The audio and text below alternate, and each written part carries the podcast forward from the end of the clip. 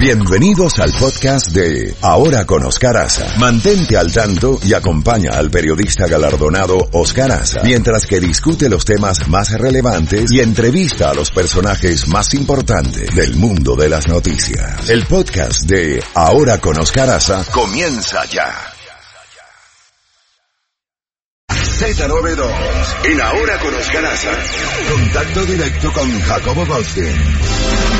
Siete de treinta minutos. Jacobo, buenos días. Eh, te invito a que nos sirvas de introducción a los dos en tu segmento de las siete y media. El siguiente reportaje lo tiene minuto y medio sobre la visita del presidente Donald Trump a FIU ayer. Eh, ¿Lo escuchamos? Jacobo, ¿estás ahí? Sí. ¿Estás ahí, Jacobo? Sí, señor. Ah, ok, perfecto. Lo escuchamos al, al, al reportaje del presidente. Un segundito. Unirse a Juan Guaidó o perderlo todo es la advertencia lanzada por Donald Trump a los funcionarios y militares fieles a Nicolás Maduro, a quienes ha exhortado a dejar entrar la ayuda humanitaria. Ayuda que, según Guaidó, entrará en Venezuela el sábado, cueste lo que cueste. Hoy tengo un mensaje para cada funcionario que está ayudando a mantener a Maduro en el poder. Los ojos del mundo entero están sobre vosotros hoy, todos los días y todos los días en el futuro. No podéis esconderos de la elección a la que os enfrentáis. Podéis elegir aceptar la generosa oferta de amnistía del presidente Guaidó para vivir en paz con vuestras familias y compatriotas.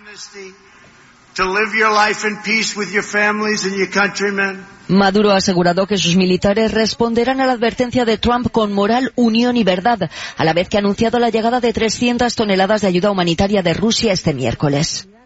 Ellos se creen con su prepotencia y su desprecio a nosotros, se creen dueños del país y Donald Trump se cree en la potestad de dar órdenes y que la Fuerza Armada Nacional Bolivariana le va a cumplir las órdenes a él. Es una ofensa a la dignidad, a la vergüenza, en su discurso ante la comunidad venezolana en Miami, Trump ha abogado por una transición pacífica en Venezuela, aunque recordando que todas las opciones están sobre la mesa. Bueno, ese es el resumen breve de lo que ocurrió ayer y la respuesta de Maduro eh, horas más tarde a lo que dijo el presidente Trump aquí en Miami. De manera que los ojos estuvieron puestos en Miami ayer, Jacobo. Definitivamente, pero Oscar, antes de proceder, porque esto es importante, el viernes fuimos con Patricia a un lugar que se llama Vilayo y ahí nos topamos nada menos que con una gran admiradora tuya y mía y de todo el equipo del programa. Se llama de Kathy Fleischman y ella es oriunda de Miami, pero se ha trasladado a vivir aquí. Dice que no se pierde el programa y que le encanta este segmento también que tú y yo hacemos cada vez que estamos en el programa. Así que muchas gracias, Kathy. Se te agradece el apoyo y así cumplimos con una de las múltiples personas que nos escuchan. Gracias por eso. Gracias. Don Oscar Aza, esa, esa intervención de Donald Trump ayer fue increíblemente, los demócratas deberían de grabarla y verla, porque eso es lo que van a tener que enfrentar en el 2020. Él estaba muy seguro de sí mismo, estaba seguro en que está en una gesta correcta, eh, se echó un mensaje donde le dijo al pan pan y al vino vino. Por supuesto, el presidente se nutre, Oscar, de estas concentraciones políticas. Si él pudiera nunca sentarse en la oficina oval y andar simplemente así haciendo su presidencia en reuniones con el pueblo, ese sería el hombre más feliz de la tierra. Lo que pasa es que le toca, le toca todo lo demás dentro de la.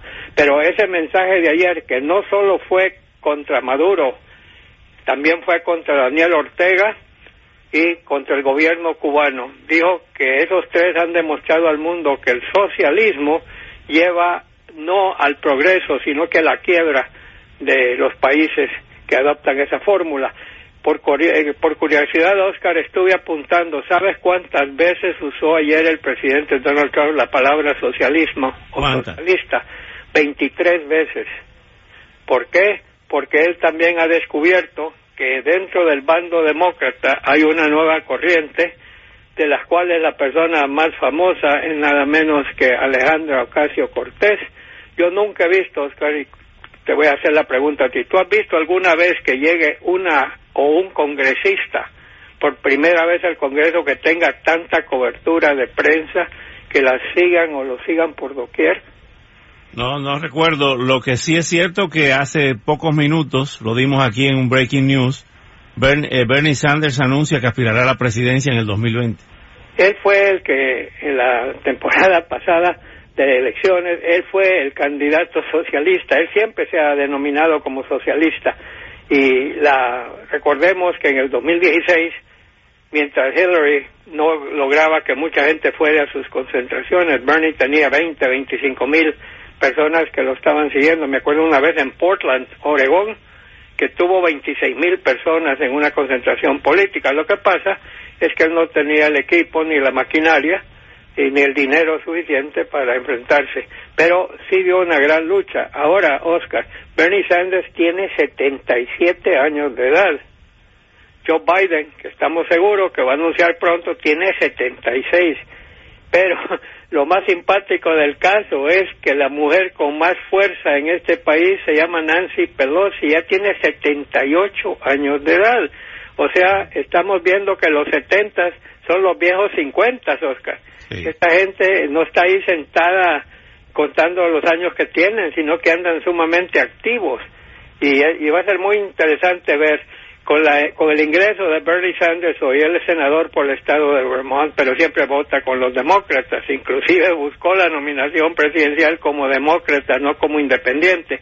En estos momentos, Oscar, con Bernie Sanders, que es senador, creo que hay ocho senadores y, y hombres y mujeres que han anunciado sus intenciones de buscar la nominación presidencial demócrata. Hablando de eso, hablando de eso, perdona que te interrumpa, en el momento que tú estás hablando de las posibles candidaturas, aparece Marco Rubio, que abrió el acto antes de la llegada del presidente, y esa multitud ahí congregada de venezolanos y cubanos y latinoamericanos enloqueció cuando eh, vio, eh, vieron a, Marco Rubio y por la, experiencia tuya y mía, cuando vemos una reacción así de un joven político eh, que está teniendo también a su vez el respaldo del presidente de los Estados Unidos, se va perfilando ahí una candidatura. ¿Tú no lo ves así por el lado republicano después que el presidente termine su gestión?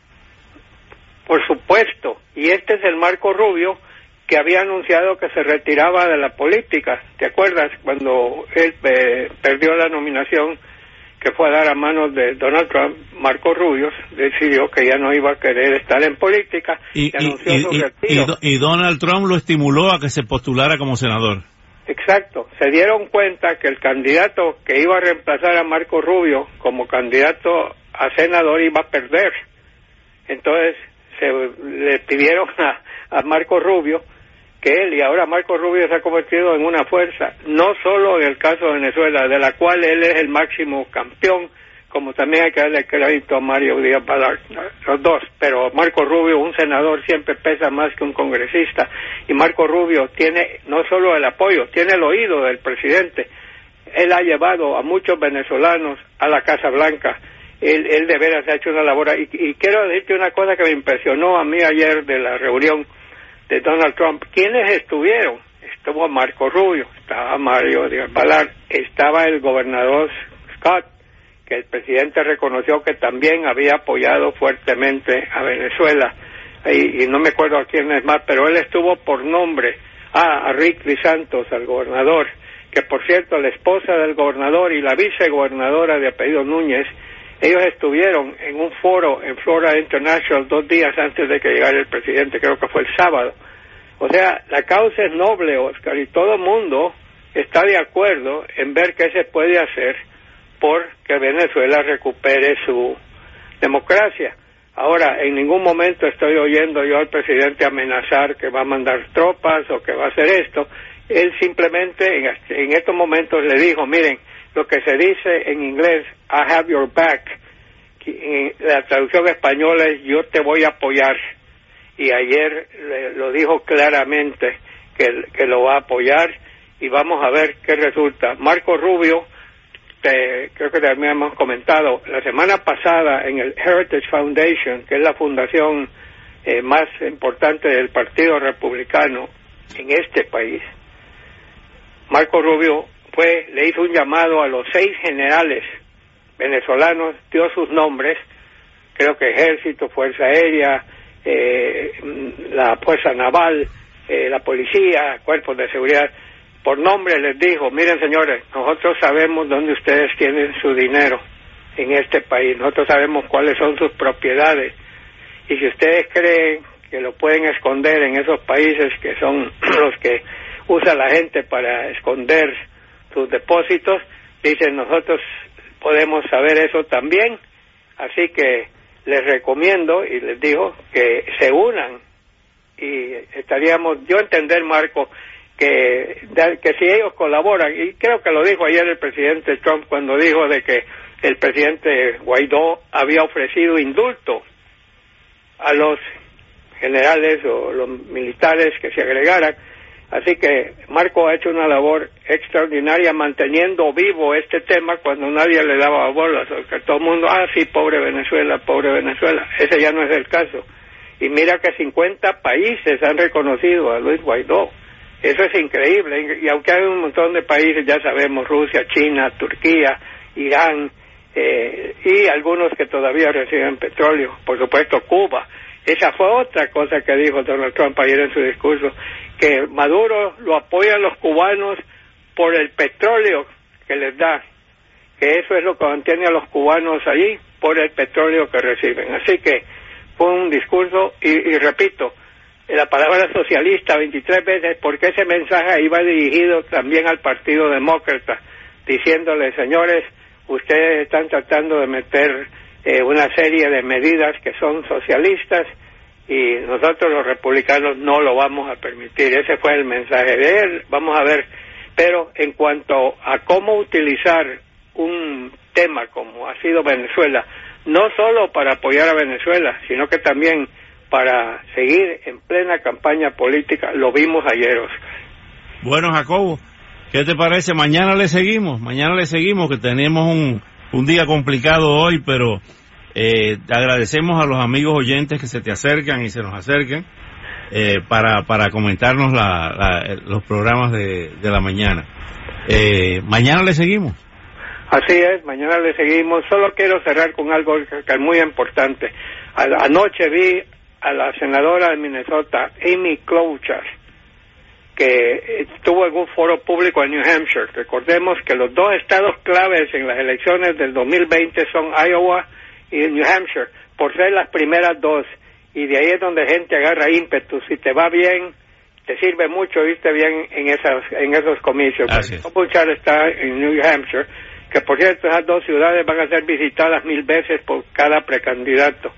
Entonces, Klobuchar ayer contestó muy acertadamente, tiene, tiene fuerza, sabe sonreír, es muy, es, muy, ¿cómo decírtelo? La cámara le hace favores, o sea, hay personas que la cámara se ven horribles. Muy fotogénica.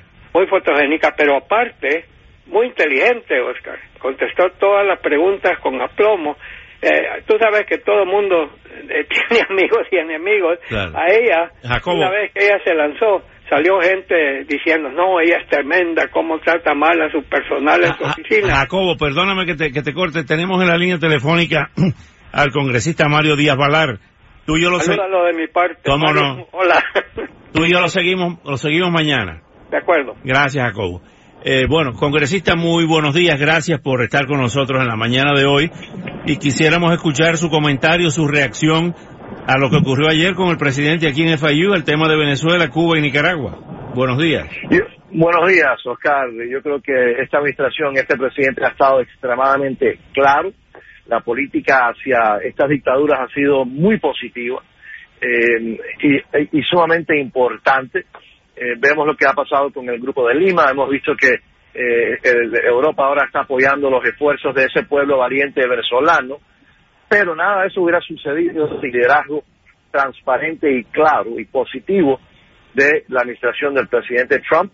Eh, yo le estoy sumamente agradecido eh, por, por esta política muy positiva de apoyo a estos pueblos. La política del presidente Obama era de apoyar a las dictaduras, de apoyar a los dictadores, de hacer todo para financiar a la, y darle legitimidad a la dictadura de Venezuela, de, en La Habana también, la de Cuba, eso ha cambiado a una política de apoyo a darle legitimidad y apoyo a los pueblos y presionar a las dictaduras y estamos viendo resultados inmediatos muy importantes Para mí esto me recuerda a, meses antes del colapso del muro de Berlín. Eh, no habló de intervención militar, aunque hizo un llamado a los militares y ratificó, reiteró que todas las opciones están sobre la mesa. Pero hay mucho temor de que en la frontera los grupos armados delincuenciales, eh, y decimos delincuenciales porque así ha sido la historia de Freddy Bernal, puedan causar, el, la dictadura de Maduro ha anunciado una contra, un contraconcierto o un concierto del lado venezolano y también Jorge Rodríguez ha amenazado con llevar ayuda a Cúcuta o enfrentar toda la estrategia de la, de la oposición y de, y de la ayuda internacional. ¿Crees que pudieran, tiene, tiene eh, eh, Mario, el temor de que haya eh, derramamiento de sangre ahí? Bueno, el temor mío es que, y esto no sería mucha, y, y, por cierto, me alegro que usted mencionó la situación que está enfrentando el pueblo venezolano. Estamos hablando de un, de un régimen narcoterrorista con grupos armados de, delincuentes. Eso es lo que estamos hablando de, parte del régimen de Maduro. Eh, sumamente difícil y complicado para, para los venezolanos. Pero eh, lo que yo temo es que tengan ya operativos eh, del régimen y, eso lo van a hacer dentro de, ese pueblo valiente venezolano y operativos venezolanos o cubanos eh, dentro de ese pueblo para tratar de crear violencia, para tratar de justificar violencia de parte del régimen de Maduro. Pero esto es lo que es importante, nadie se confunde, nadie está confundido aquí, y particularmente ni en Europa ni en este hemisferio, ni de parte de la administración del presidente Trump. Y lo que dijo el presidente Trump anoche, y hay que recalcarlo, esto es que eh, para las Fuerzas Armadas de Venezuela, los, que siguen a Maduro, tienen varias opciones. Pueden incorporarse ahora a este proceso inevitable de la libertad del pueblo venezolano que tiene el apoyo de los Estados Unidos y de la, de la, de las democracias en el mundo, o tratar de, a través de la violencia, parar esta ola democrática. Pero si hacen eso, no va a haber agujero en ninguna parte del mundo donde se puedan esconder. Eh, eh tienen la opción. De, eh, el presidente Guaidó le ha dicho que está, él está dispuesto a darle una amnistía a los individuos que de las Fuerzas Armadas venezolanas que se unan al proceso democrático. Pero los que no se unen y los que traten de hacer actos de violencia para tratar de proteger a un régimen que ya está hundido, no van a tener agujero, no van a encontrar refugio en ninguna parte del mundo y van a sufrir las consecuencias muy severas. Ahora bien, eh, en medio de todo esto, dice que Rusia está enviando una ayuda humanitaria. Eh, ¿Cómo va a enfrentar eh, finalmente los Estados Unidos esta intromisión en el hemisferio de Rusia que se remonta a la Guerra Fría cuando tenía una presencia en Cuba? Sí, los rusos, los chinos, los iraníes y otros están ayudando, han estado ayudando y cooperando con el régimen de La Habana, el régimen de Venezuela, eh, de Nicaragua. Eh, esto no es nada nuevo. Lo que sí es nuevo es que tenemos una administración en Washington que no está dispuesta a aceptarlo y que, no, y, que ve la situación de Venezuela y de Cuba no solamente como un peligro para obviamente esos pueblos, pero un peligro para la seguridad nacional de los Estados Unidos y que nadie se equivoque cuando este presidente dice que esto es, esto es algo eh, importante para la seguridad nacional de los Estados Unidos y que, y que toda opción está en la mesa, yo creo que sería un error muy, muy grande de parte del régimen de La Habana, de parte del régimen de, sus títeres en Caracas y otros, de no entender que los Estados Unidos, este presidente, va a defender la seguridad nacional de los Estados Unidos, particularmente en este hemisferio. Con relación a Cuba, ¿qué se espera? ¿Un endurecimiento, quizá el rompimiento de relaciones con Cuba? Oscar, eh, se esperan, se deben esperar porque vienen aún más, más, más presión, más presión diplomática y también más presión económica al régimen de Cuba. El presidente anoche dijo una, una línea, yo creo que muy importante clave, que demuestra que lo entiende, entiende cuál es la situación en, en este hemisferio. Dijo que Maduro no es un patriota venezolano, es un títere eh, de La Habana, un títere de Castro. Eh, y, aquí no hay confusión alguna, se entiende que hay un cáncer, ese cáncer está liderado por eh, la dictadura en La Habana eh, y se ha expandido a Venezuela, eh, se ha expandido también a Nicaragua, a Bolivia, y aquí se entiende la situación, no, no se pueden esconder, no, no pueden pretender de que, de que en La Habana no pueden pretender que si hay actos de violencia contra el pueblo venezolano, eh, que no que, el, que, el, presidente Trump no entiende de dónde vienen las órdenes. Las órdenes vienen de La Habana, eh, Maduro es un títere, van a continuar eh, la, de nuevo la política de apaciguamiento y de ayuda y de financiamiento del presidente Obama a la dictadura de La Habana y de, tratar de siempre comprarle tiempo a la dictadura eh, de Venezuela, entendiendo que, que ayuda a eso a la dictadura de La Habana. Ese día acabado, estamos hablando de un liderazgo en la Casa Blanca, liderado por el presidente, el vicepresidente, el embajador Bolton, Mauricio Claver Carone y el, el secretario Pompeo, que entiende la situación de este hemisferio y no está dispuesto a aceptar que continúen haciéndole daño a esos pueblos y continúen eh, eh, retando a la seguridad nacional de los Estados Unidos. Mario Díaz Valar, como siempre, muchísimas gracias por estos minutos y hasta una próxima oportunidad. Muchísimas gracias, Oscar. Muchas gracias. Bueno, hasta luego. 7.50 minutos. Cuando regresemos.